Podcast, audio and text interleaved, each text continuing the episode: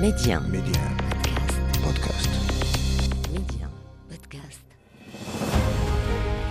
يقال من لا تاريخ له لا مستقبل له والتاريخ المغربي ماض مجيد يحفل بالوقائع والأحداث أفتح معكم أنا محمد الغول كتابه وأختار لكم منه كل أسبوع صفحة من صفحاته المشرقة صفحات من التاريخ ميدي 1 محمد الغول تاريخ المغرب أهلا بكم. بلدتنا مكناسة الزيتون بكسر الميم كما جزم به ياقوت الحموي في معجم البلدان والفيروز أبدي في القاموس وقد تقال بدون هاء عند الإضافة ولم تكن إضافتها للزيتون مقارنة لنشأتها وإنما حدثت بعد ذلك عند إنشاء الزيتون بها. وإنما صارت تضاف إليها وقتئذ للتحرز عن مكناسه القبيلة الحلة أحواز تازة التي بينها وبين فاس 180 كيلومترا للذاهب من باب الساقمه بالكاف المعقودة أحد أبواب فاس. والساقمه التي ينسب لها هذا الباب هي امرأة مجدوبه توفيت قرب العام خمسين ومائة وألف ودفنت يسار الخارج من الباب المذكور فصارت الباب ينسب إليها ذلك ووجه تسمية بلدتنا بمكناسة سكن طائفة من القبيلة البربرية الشهيرة بمكناسة بها وذلك في سالف الظهور ونسبة هذه القبيلة هي لجدهم مكناس ابن ورسطيف البربري و تلخيص ما في المقام أن فرقة من قبيلة مكناسة نزل البعض منها شرقي مدينة فاس وهم الذين أفصحنا سابقا بكون مقرهم أحواز تازة ونزل بعض آخر منها غربي مدينة فاس على مسافة 60 كيلومترا وهم سكان المدينة في الأعصر المتقادمة. هكذا حدثنا ابن زيدان عبد الرحمن بن محمد السجلماسي في كتابه إتحاف أعلام الناس بجمال أخبار حاضرة مكناس. وأعتقد أنكم عرفتم المقصود في هذا العدد الجديد من تاريخ المغرب تاريخ هذه المدينة العريقة العاصمة الإسماعيلية مدينة مكناسة حاليا أو مكناسة قديما ثم مكناسة الزيتون بعد ذلك. مكناس حكمة في الهوية امرأة متصابية. لا تكف عن السؤال والعبور والعناق والاحتدام والاكتمال والتباهي والوحوحة والإغواء والصلاة على النبي والانشغال. آن لي أن أهبط في واهجها وأكتب خلجاتي. هكذا كتب الشاعر جمال نجيب في قصيدته مكناس مشبها جمال المدينة بجمال امرأة متصابية. مدينة ورغم ما طالها من إهمال لا زال جمالها باديا للعيان لا تخطئه العين المجردة. وفي تاريخ المدينة المتواصل على قرون مديدة مرت بمراحل متعددة شهدت في بعضها تقدما كبيرا وخبى القها في بعضها الآخر وكان أوجها عندما تحولت إلى العاصمة الإمبراطورية للمغرب زمن المولى إسماعيل الذي اهتم بالمدينة كثيرا وحولها إلى قبلة للعمران والعلم والدبلوماسية كما التجارة صبر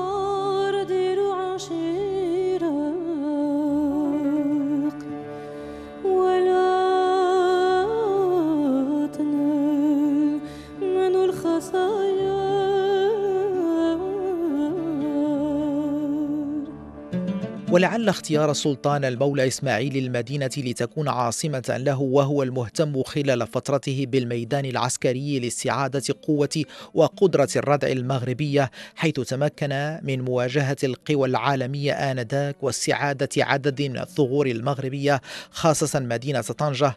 اختياره لمكناس لم يكن من باب الاعتباط بل هو اختيار محسوب نظرا لموقعها الاستراتيجي الذي يمكنه من تجهيز قواته وإرسالها في جميع الاتجاهات عبر التراب المغربي وفي أسرع وقت ممكن نظرا لتعدد المخاطر وكما أن الموقع يسمح له كذلك بالانكفاء بقواته في تراجع محسوب كذلك عند الضرورة والاحتماء من أي هجوم مفاجئ لقوة أجنبية ما من أي اتجاه كان الشرق الغرب الجنوب كما الشمال.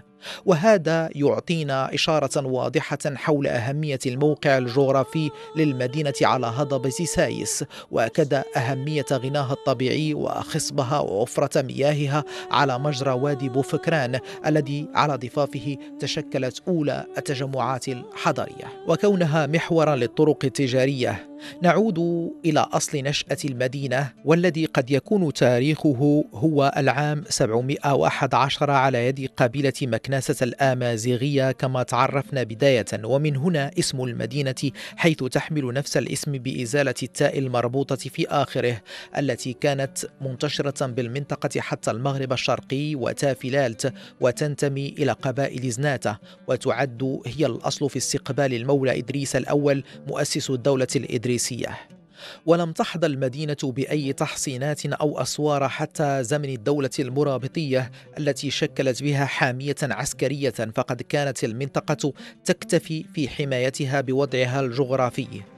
المدينة ستكون قفزتها العمرانية الحقيقية دخولها تحت سلطة الدولة الموحدية التي اهتمت بعمرانها ولعل المسجد الأكبر خير شاهد على هذه الفترة حيث شهدت في عهد محمد الناصر ما بين العامين 2213 و 1199 توسيعه وترميمه ويشهد على ذلك التاريخ المحفور في ثريا المسجد حتى يومنا هذا. الفترة المرينية شهدت امتدادا لهذا الاهتمام العمراني والحضاري بالمدينة حيث شهدت تطورا في ساكنتها مع استقطاب الموريسكيين واليهود. وخلال فترة الدولة العلوية سيهتم المولى إسماعيل ما بين العامين 1672 و 1727 كما أسلفنا بالمدينة كثيرا ويحولها إلى عاصمته ويزيد من تحصينها بأسوار هائلة لا تزال شاهده على ذلك العصر حاضرة إضافة إلى الكثير من الشواهد العمرانية والحضارية. هذا التاريخ العريق لهذه المدينة الإمبراطورية في التاريخ المغربي سيجعلها تصنف ضمن التراث العالمي من طرف منظمة الأمم المتحدة للتربية والعلم والثقافة العام 1966 مرا حبيبي ماله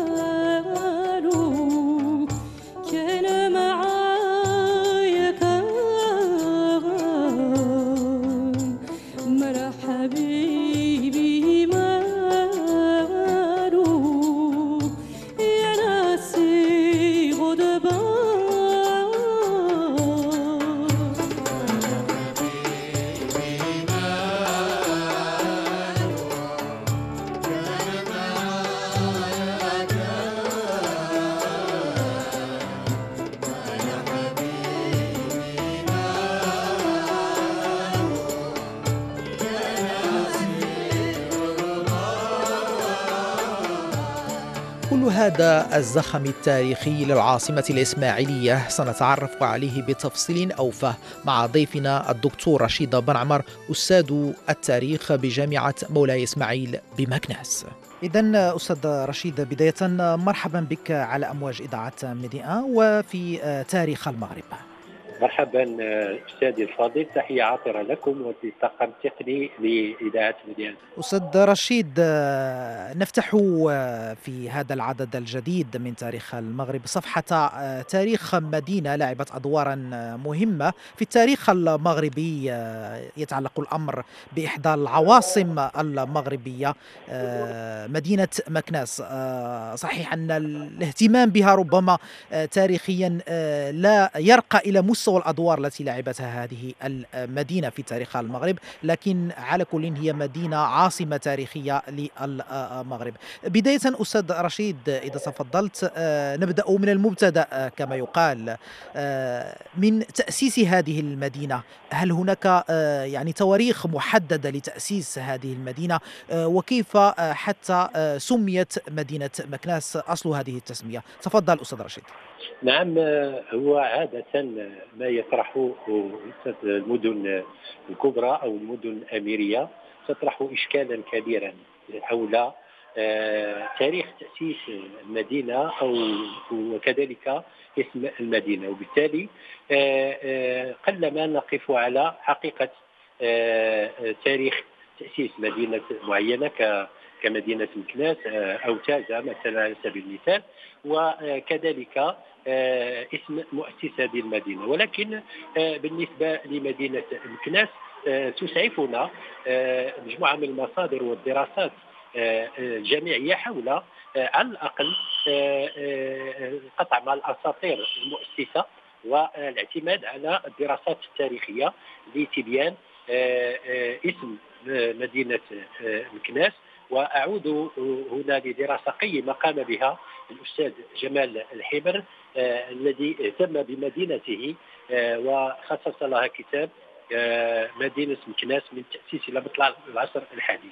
وبالتالي أن آه، الأستاذ جمال آه، قد أجاب بنوع من التحفظ كذلك آه، بطبيعته كباحث أجاب على كون أن المدينة سميت مكناسه نسبة اولا أدخلها في في كون أنها تنتمي إلى صنفين من المدن الإسلامية وهو صنف الذي تأسس بشكل عفوي أو المدينة المنشأة. فبالنسبة للمدينة العفوية هي المدينة التي ساهم فيها المحيط في تأسيسها وهنا تتمركز مدينة مكناس بحيث أن كانت هناك قبائل زناتيه التي قدمت إلى المغرب واستقرت فخذت منها في آه، بالقرب من مدينة سازا وخطبتين آه، ذهب إلى غرب مدينة فاس وكون ما يسمى مدينة مكناس آه، الحالية وهناك بعض المصادر التي تنعتها بقبائل مكناسه وهناك بعض المصادر التي تنعتها بمكناسه الزيتون. وليصبح الأمر على على ما هو عليه اسم مدينة مكناس مكناس الزيتون نسبة إلى قبيلة الزنات التي أسست هذه المدينة كما قلت آه، هي آه، تأسست بمحصيها بشكل عفوي ولم تكن هناك نموذج ولم تكن نموذج للمدينة المنشأة آه، على يد قائد عسكري مثلا أو أمير من الأمراء السياسيين. وبالتالي أن مدينة مكناس في بدايتها تأسست بشكل عفوي. ولعل الوظائف التي آه، أصبحت تطلع عليها مدينة مكناس هي التي سوف تضفي عليها آه، العاصفه الدبلوماسية وكذلك المدينة التي سوف تلعب الأدوار العسكرية، ما يهمنا هو أن آه، مكناسة سميت نسبة إلى القبيلة الزناتيين الذين استقروا غرب مدينة فاس وأسسوا مدينة مكناس حول تاريخ المدينة هناك كذلك تضارب في قراءات فهناك من يعود بتاريخها إلى ما قبل الميلاد للقرن الرابع قبل الميلاد وهناك آه، من يقول بأنها آه، مدينة أسست في العهد الفتوحات الإسلامية ولكن آه، كل هذه القرائن كل هذه الدراسات لا تستند على على قرائن أو حجج أكاديمية ثابتة أو راسخة وبالتالي أن أجمعت كل الدراسات على أساس أن المدينة تأسست انطلاقا من القرن العاشر الميلادي. وهذه المسألة آه، اعتمد فيها أصحاب هذا الطرح إلى كون أن آه، المدينة آه، كذلك كانت في أواخر الدولة الإدريسية والمدنية كذلك عرفت مثل مثل تاريخ المغرب فترة تاريخ المدينة عرف بياضا في فترة آه، تناهز 140 سنة أي قرن و40 سنة وهي الفترة ما بين الأدارسة والمرابطين.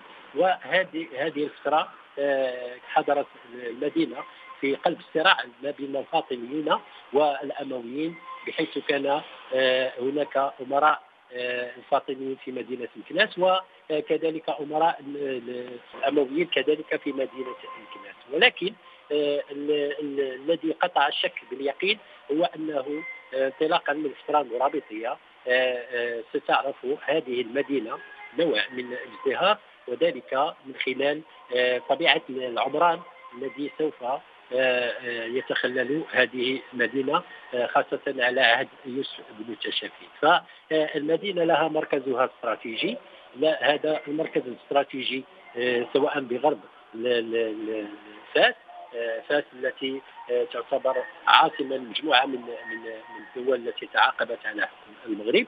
وكانت يمكن هذه المدينة كانت بدورها تلعب آه، ذلك المتنفس الذي للعاصمة فاس. وبالتالي أن شيء طبيعي أنها ستعرف مجموعه من المظاهر العمرانية التي سوف تعرفها المدينة الإسلامية. وهنا هنا يجب أن نقف على الإجابة على التساؤل. هل يمكن اعتبار مدينة الكناس نموذج للمدينة الإسلامية أم هي سولفه عمرانية التي يختلط فيها البنيان الإسلامي بالبنيان الأمازيغي؟ نجد بأن هناك مرحلة في مرحلة التأسيس كما أشرت إلى ذلك أنها المدينة العفوية التي تأسست بمحيطها. وبالتالي يعني بالتالي لم تخضع لتخطيط آه، إسلامي كما خضعت به مدينة فاس مثلا على سبيل المثال لأنها لم تكن منشأة بإرادة سياسية. وبالتالي أن اذا اذا أستاذ رشيد آه، ربما الموقع كما انطلاقا من تحليلك ربما الموقع آه، الجغرافي وكذلك ربما غنى الموارد الفلاحية والمائية للمنطقه هي من ساهمت في تأسيس مدينة مكناس لكنها لم تأخذ آه، ربما جوهرها كمدينة إلا مع المرابطين ثم الموحدين لكن المدينة لم تصبح مدينة بهذا الزخم الذي هو للمدينة إلا مع الدولة العلوية ومع آه، السلطان المولى إسماعيل. اختيار آه، المولى إسماعيل لمدينة مكناس بعيدا عن العاصمتين التاريخيتين اللتين كانت معروفتين آنذاك مراكش وفاس. هل, هل كانت له أسباب سياسية تاريخية موضوعية أم ماذا بالضبط أستاذ رشيد؟ هناك مجموعة من الاعتبارات الاعتبارات. أولا حين نتكلم على فترة مولاي إسماعيل نتكلم على على على تحولات استراتيجية على مستوى في علاقات المغرب مع الضفه الشمالية البحر الأبيض المتوسط. رقم واحد رقم جوج هو كون أن مدينة الكناس آه، هي آه، عاصمة آه، جهة السفينات وبالتالي أن المورد الأساسي الذي اعتمده مولاي إسماعيل في الجيش أو في الجيش كان من الجنوب من منطقة التافيلات وبالتالي أن آه، مولاي إسماعيل اختار هذا الموقع الاستراتيجي اولا آه، ليس فقط للتميز بقدر ما أنه اختاره لاظهار كل مقومات الحضارة التي تأسست على عهد مولاي إسماعيل سواء على مستوى آه، البنايات. وهناك يجب أن نقف على حقيقة أن كل سلطان له له من مطامحه وأن يسجل عليه تاريخ طبيعة العمران وطبيعة البنايات التي التي كان يقوم بها في مرحلته. فالعمران يعتبر مظهر من مظاهر العظمة. وبالتالي أن مولاي إسماعيل أسس وقام بتأسيس سريج سريج السواني مثلا على سبيل المثال سريج السواني هذا هو معلمة تاريخية التي آه، لا زالت شاهده على العصر إلى يومنا الراهن وكذلك قام أستاذ رشيد هل هو استنباط للعاصمة الأخرى مدينة آه، أو استنساخ لها مدينة مراكش حينما نتحدث عن سهريج هنا؟ نعم هو استنساخ لمدينة مراكش ولكن يجب أن نذكر بأن هناك تقليد للحدائق التي تعرف عرفتها باريس على عهد لويس الرابع عشر. ونحن نحن نعلم طبيعة العلاقة التي كانت بين مولاي إسماعيل ولويس الرابع عشر وهي علاقة ود واحترام وكذلك تأثير والتأثر وبالتالي أن آه، المظاهر التي كانت تعرفها باريس كان مولاي إسماعيل يحرص على أساس أن مدينة الكناس بحدائقها وقصورها تعرف مظاهر العظمة التي كانت تعرفها باريس على عهد لويس الرابع عشر. ليس فقط آه، حين نذكر مثلا مسجد قارة فهو آه، نذكر على سبيل المثال آه، عفوا سجن قارة نذكر سجن باستيل على سبيل المثال فحين نقارن ما بين باستيل وقارة فتقريبا نفس الفكرة وإن كان أن التسميل يختلف بحيث أن آه، سجن قارة له آه، آه، كذلك سرداب وله اعمده وكذلك له ثلاث مساحات التي تفرقه. وبالتالي أن حين ذكرت حين سألت هذا السؤال مشكورا فتره مولاي إسماعيل لا يمكن أن نقف فقط على الجوانب العمرانيه للعيب بقدر ما يجب أن نقف كذلك على القصبات التي آه، دشنت في مدينة مكناس على عهد من إسماعيل وهي قصبات الذي كان المراد منها وتحصين المدينة من من محيطها بحيث أنه آه، حاول ضبط الهجرات التي كانت تفد إلى مدينة الكناس. نقطة أخرى يجب أن نشير إليها حين نتكلم على مولاي إسماعيل يجب أن نبين كذلك الدور الدبلوماسي الذي لعبته مدينة الكناس آه، وهو دور لا يستهان به بحيث أن في إطار العلاقات المغرب آه، على اعتبار انه ينتمي في الضفة الجنوبية للبحر الابيض المتوسط وعلاقته بالضفة الشمالية للبحر الابيض المتوسط كانت هناك عمليات لجهاد بحري وعملية الجهاد البحري هذه كانت لعبت دورا أساسيا آه، دورا محوريا في العلاقات الدولية وعملية الجهاد البحري هذه آه، آه، كان من نتائجها هو أن مجموعة من نساء السلطان كانت من السبايا التي كان المجاهدين يحصلون عليها ويدفعون هدية للسلطان مولاي إسماعيل. وكانت من من هؤلاء كانوا انجليزيات وفرنسيات ودخلون إلى الإسلام وأصبحوا من حريم السلطان. وبالتالي أن هؤلاء النسوة لعب لعب دورا كبيرا في المفاوضات حول إطلاق سراح الأسرى وكذلك بجلب العملة لخزينة السلطان مولاي إسماعيل. ولعل هذا الدور الدبلوماسي الذي لعبته مدينة مكناس في هذه الفترة. وحين نتكلم عن فترة القرن السابع عشر والقرن الثامن عشر نتكلم عن عن طبيعة أو آه، آه، تلك العلاقات آه، الاعراف الدولية التي كانت سائدة في تلك الفترة والتي كان فيها المقوم الديني حاضرا والمقوم الأخلاقي والمصاهرة كذلك وكل هذه عوامل لعبت دورا اساسيا في تثبيت علاقة المغرب مع محيط البحر المتوسط وكان للمغرب مكانته الدبلوماسية في تلك الفترة وإقرار الدول بريطانيا وفرنسا وإسبانيا اقرار بسيادة السلطان على المغرب ولعل هذه كانت من ضمن الأشياء التي اخرت أخرت توقيع حماية الفرنسيه للمغرب. وهنا حديث آخر بأن هي الحقيقة التي نقلها مؤتمر مدريد 1880 والحقيقة التي نقلها مؤتمر الجزيرة الخضراء 1906 بحيث من أهم المخرجات المؤتمرين معين هو إقرار الدول المشاركة في المؤتمر بسيادة السلطان على المغرب وحدود المغرب من طنجة إلى نهر السنغال. ما يهم هو أن مرحلة مولاي إسماعيل لا يمكن أن نمر عليها مرور الكرام وخاصة في الأدوار الدبلوماسية التي لعبتها مدينة الكناس على عهده ولا يمكن أن نقول بالعاصمة الدبلوماسية دون أن نتكلم على المظاهر العمرانية التي تؤهل المدينة لتصبح عاصمة دبلوماسية للسلطان وعاصمة مولاي إسماعيل في تلك.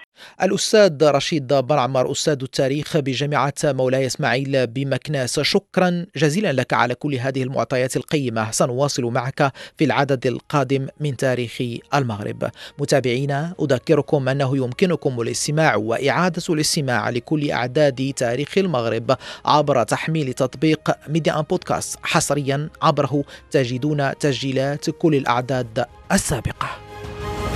ميدي 1 محمد الغول تاريخ المغرب.